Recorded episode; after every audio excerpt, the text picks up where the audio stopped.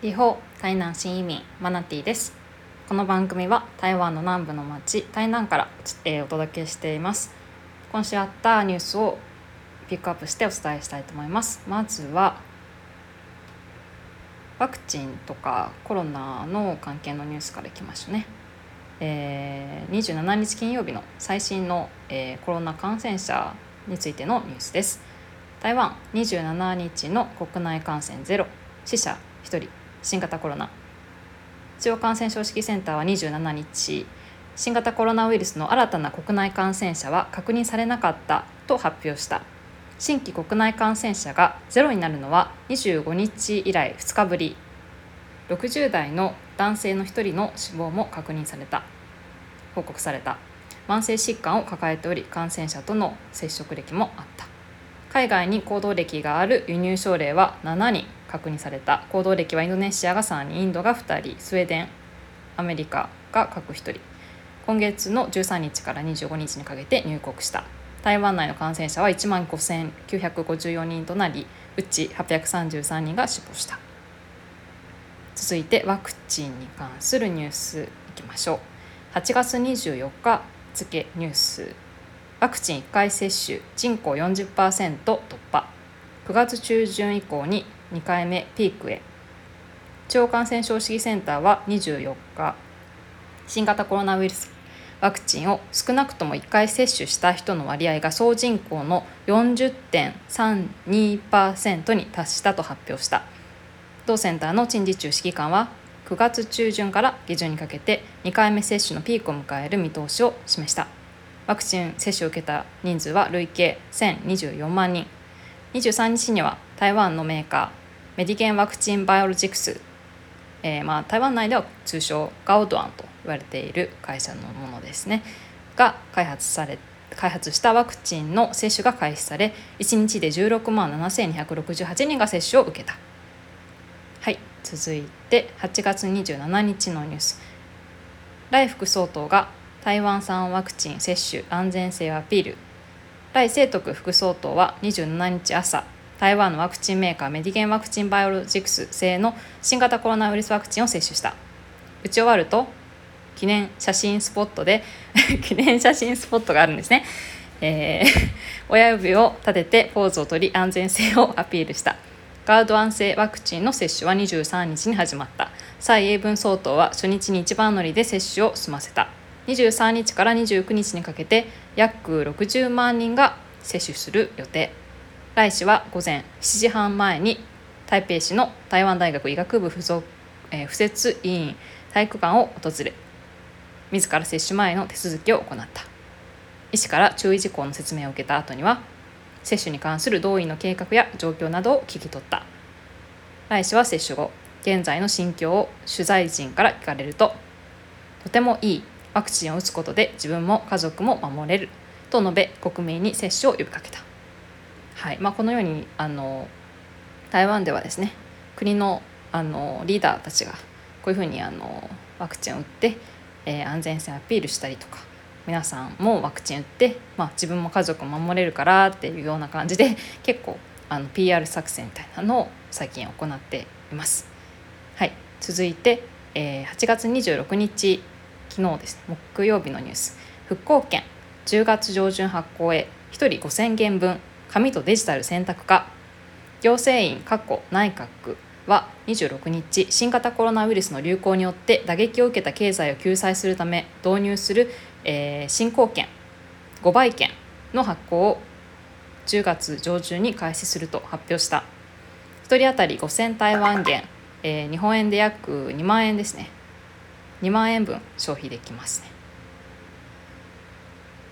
紙製とデジタル版の選択が可能で紙製とデジタル版、えー、選べるってことですね。はい。9月中旬9月の下旬に予約の受付を開始する。使用期限は来年4月30日までとするということですから、まあ、半年ぐらいの使用期限で、えー、まあ、半年以内ぐらいには使ってくださいというような条件での進行権ですね。5倍券というのを発行するという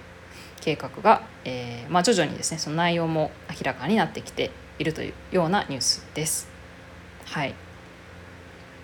えー、っとちなみに台湾では昨年個人が1000元負担することで3000元分の買い物ができる3倍券が発行されたんですが今回は1000元の個人負担をなくして政府が全額負担するということになっています、えー、また来年7月30日までに生まれた 中華民国、えー、まあ、台湾国籍を持つ人と、えー、永久居留権を有する外国人が受け取れるということで、まあ、来年4月30日までにもし赤ちゃんが生まれたらその赤ちゃんの分も、えー、家族はゲットできるよっていうことが多分あの言いたいんだと思います。はい えーまあ、紙製だと専用サイトやコンビニのキオスク端末、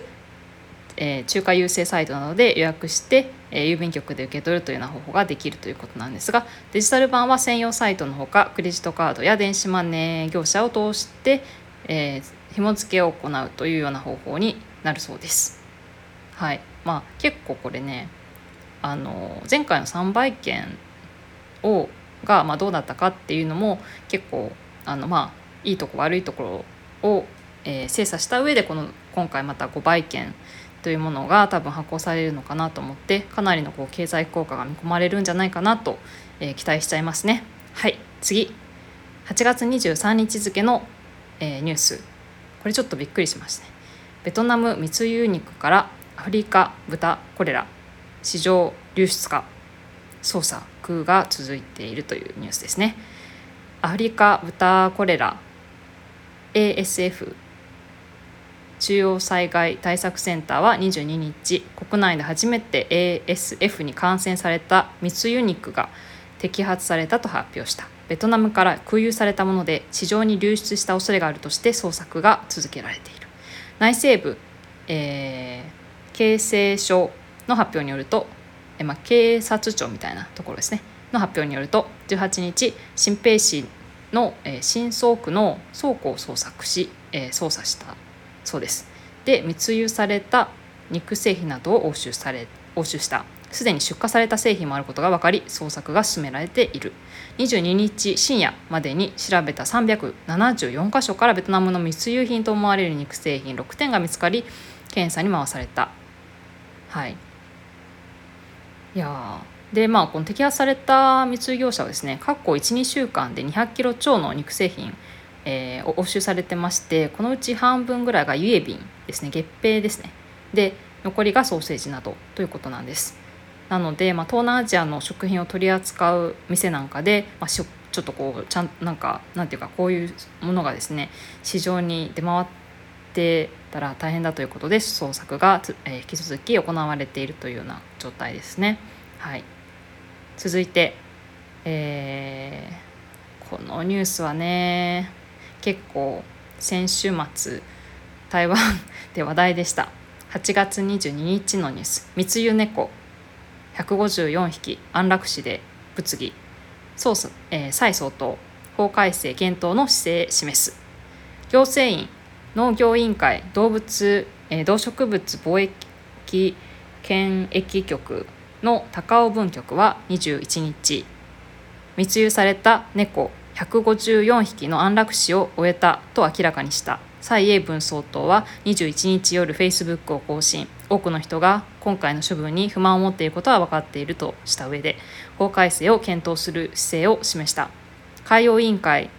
えー、海巡署、えー、これはあの日本でいう海上保安庁にあたるものですね。の,、えーまあ、タイあのタイはですね。19日南部沿岸を航行していた漁船から大量の猫を発見。高級とされる品種の猫も多く含まれ総額は約1000万台湾元。日本円では約3900万円相当と推定される。猫は動植物貿易検疫局に引き渡され、えー、21日安楽死が執行された。動物伝染病防治条例などの関連法では検疫を受けていない動植物は廃棄処分とすると定められている、えー、局は密輸された猫は国内に感染症を持ち込む恐れがあり安楽死せざるを得ないとした。動物愛護団体の、えー、候補責任の方が、えー、おっしゃるには今回密輸された猫は出所が分からず確かに台湾の動物に影響を及ぼす恐れがあると。しつつ猫たちに罪はないとしより人道的な方法で解決できるよう法改正を願う考えを示した。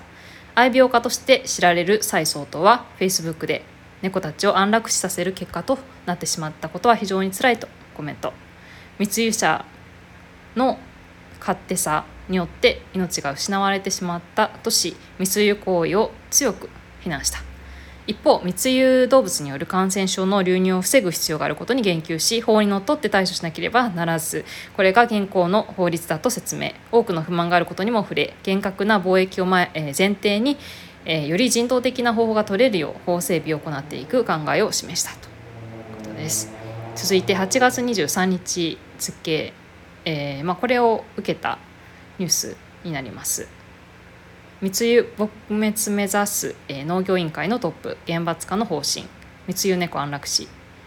密輸された猫154匹の安楽死執行が波紋を広げている。行政院農業委員会は22日午後、えー、臨時記者会見を開いた。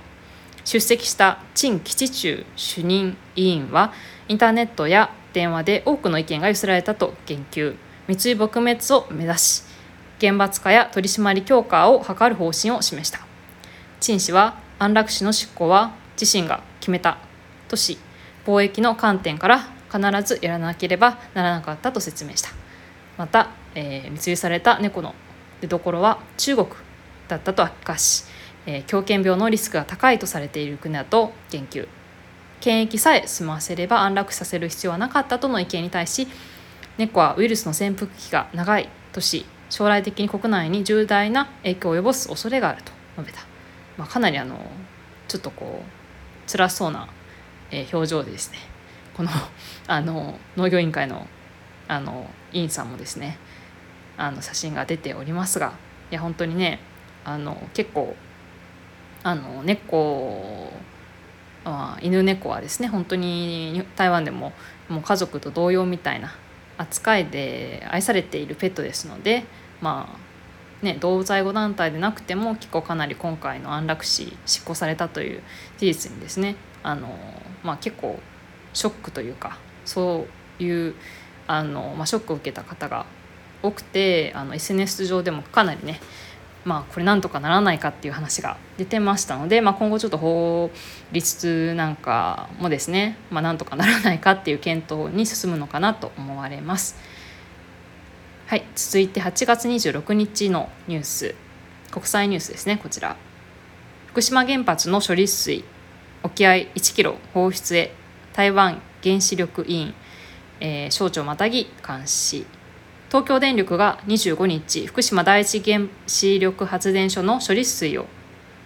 沖合約1キロの海底から流す計画を発表したのに対し行政院、えー、原子の委員会原子力委員会ですね。は、えー、部会をまたいだプラットフォームをすでに組織したとし各方面からモニタリングを続けていくとの方針を示した。従来は沿岸に放出する案もあった。沖合への放出は東京電力によると原発の敷地内から海底トンネルを通して行われる。トンネルの設置工事を進め2023年頃に放出を開始するという。同委員会は放出するのが沿岸でも沖合でも台湾への影響に大きな差はないとの見方を示した部会をまたいだプラットフォームを通じハンガーや調整海域モニタリングの計画や実施えー、放射能物質のモニタリング安全の評価や環境整備、えー、漁業関係者の賠償請求などから総合的に対処し台湾海域の安全と漁業関係者の権益を確保していくとした。はい、このまあの原子力発電所の動向はかなり台湾でも注目を、えー、注目されています。はい次8月25日のニュース民進党と自民党のリモート会談27日開催へ、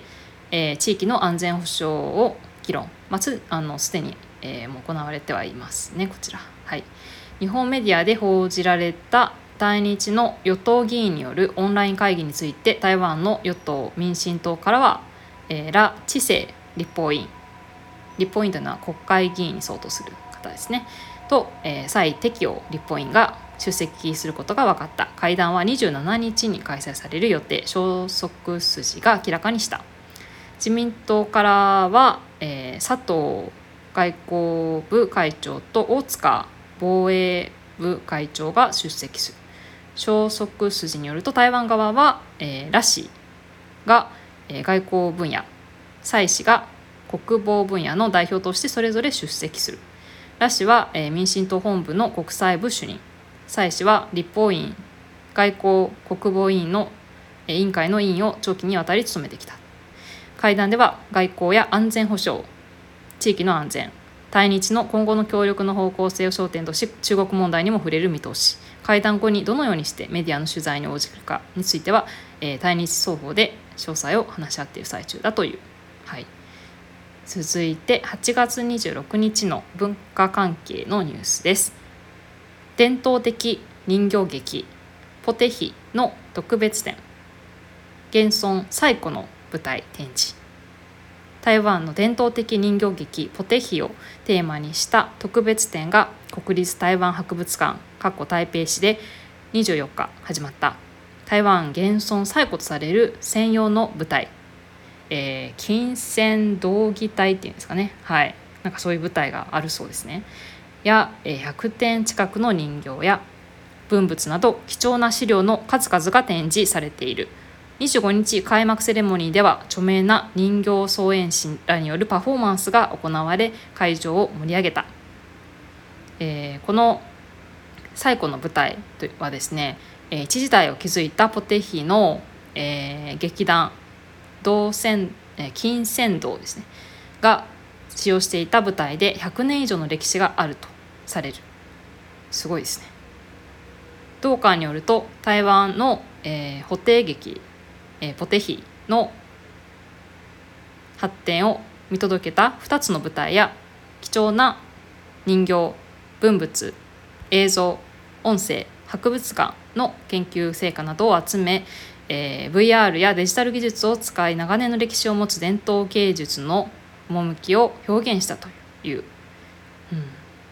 あのすごくねこれは伝統芸能として今でもよくあの病にねあのお参りに行ったりするとよく見かけるやつです。はい、続いて、えー、8月24日41回繰り越しの台湾宝くじ。新兵で当選者。賞金106億円を独り占め。すごいタイトルがまたすごいですね、41回にわたる繰り越しキャリーオーバーで一等賞金が27億台湾元。えー、日本円にして約106億円まで膨れ上がっていた、えー、数字選択肢宝くじ。ウェイリーツァイの当選番号が23日に発表され新平市三京区の宝くじ売り場から単独当選者が出た。すごい。すごいですね。宝くじの発売を自宅する台湾債券によれば単独当選としては台湾史上3番目の高額賞金となった。当選者を出した売り場の店員はすごく気分が高揚していると興奮をあらわにした。目立たない立地のためこれまでに当売り場から出た、えー、最高賞金はスクラッチくじの10万元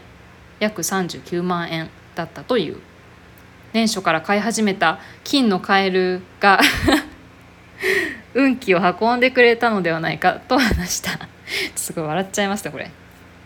当選者は20%の所得税を差し引かれた後21億6000万元、えー、日本円にして約85億円の賞金を手にするということです。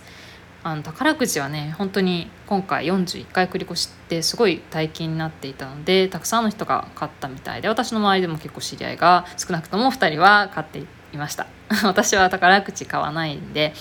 あの買わないですけどなんかもうこあのこういうのはねあの台湾では結構みんなこぞって買うんですよね宝くじを。こういうことがこういうこういうなんか機会があるとですね。でなんか全民運動ともいうふうにも こういう現象は呼ばれていて本当になんか日本ではこう全国民がラジオ体操できるじゃないですか。あんな感じで台湾も、え宝くじこういう高額、えー、高額当選の可能性がある時はもうみんなでえー、まあ、みんなが買うというような国民性がありますね。はい、結構日本とはこは結構なんか違うところだなというふうに感じています。はいということで今週、えー、まあ、私一番印象に残ったニュースはやっぱ密輸猫が安楽さ安楽安楽死されてしまったというニュースと、まあ、2番目にこう宝くじのニュースですね。はいということで、えー、また来週再会。